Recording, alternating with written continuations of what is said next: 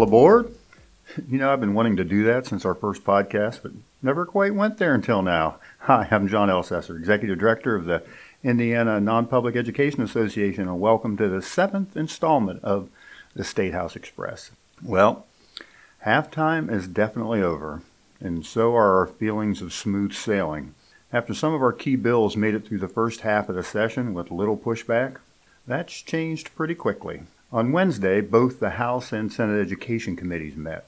In the morning, House Ed heard Senate Bill 266, a bill to review the state's required teacher training. It was a pretty uneventful hearing since they're waiting until this week to both amend and vote on the bill. Now, you might remember House Bill 1003 also has a part of it dealing with reviewing teacher trainings. These two bills will need to be reconciled because 1003 gives authority to the state board to review trainings, and 266 gives that authority to the Department of Ed. We assume, though, that Senate Bill 266 will be amended and will pass out of committee this week. Senate Bill 223, which was also heard in House Ed, received some pushback from the public school lobbyists regarding whose responsibility it would be to ensure each senior completed a FAFSA. INPEA has concerns about that as well. We all know that our guidance counselors are already overworked. This bill, though, seems to be a priority for some key legislators, so we assume it will move through committee. Schools with concerns should reach out to their representatives in the House. On Wednesday afternoon in the Senate Education Committee, House Bill 1066 was heard.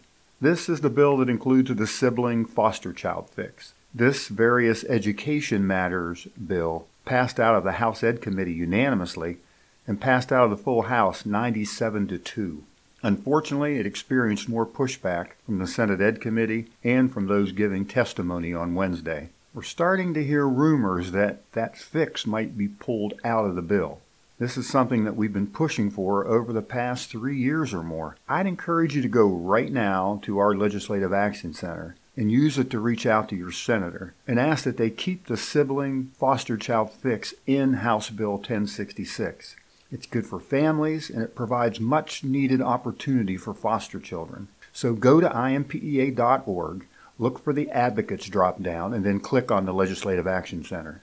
As is typical, House Bill 1003, the deregulation bill, is experiencing its share of pushback as well.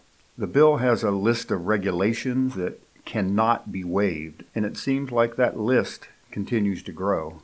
There also seems to be concern by committee members that the bill gives too much authority to the state board. With all that in mind, we're not sure how much deregulation we'll end up with at the end of the session. And finally, Senate Bill 246 passed out of the Public Health Committee on Wednesday at 11 to 1. This is the bill that requires an MOU with a mental health provider to apply for a secured school grant. One other concern as we move into the second half of the session. Senate Bill 455 is the bill that would revise the state accreditation process. As you may remember, the current freeway process has performance standards which are basically unachievable for most schools. Senate Bill 455 streamlines freeway with traditional state accreditation. Now, there's also some talk about removing the flexibility aspect of the revision, supposedly because of other dereg or flexibility bills in play this session.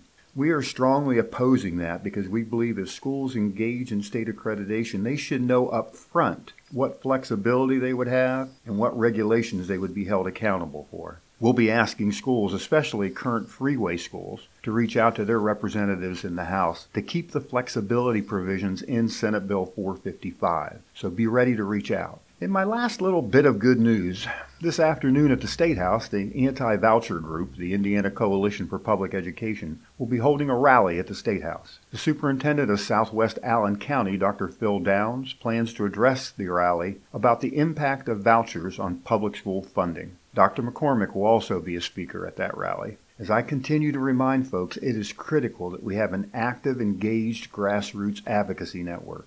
Please make sure you're doing your part. Kids are counting on us. Just a few other notes. There will be a federal programs training on February 27th, which is going to be presented by FACTS Education and held here in Indianapolis at the Archdiocesan Catholic Center. This is a good opportunity to get a refresher on ESSA title programs. If you want to know more information, call our office for details. Also, in terms of embargoed letter grades, we now know some deadlines for letter grade appeals. If you want to appeal your letter grade before it is made public, the deadline for that is February 24th. At the March 4th meeting, the state board will approve the embargoed grades and they will then be made public. The final appeal deadline is March 27th. Again, if you have questions, reach out to us here in the office. Now, I'm hoping I have some better news to share with you next week on the next edition of the State House Express. But until then, have a great week.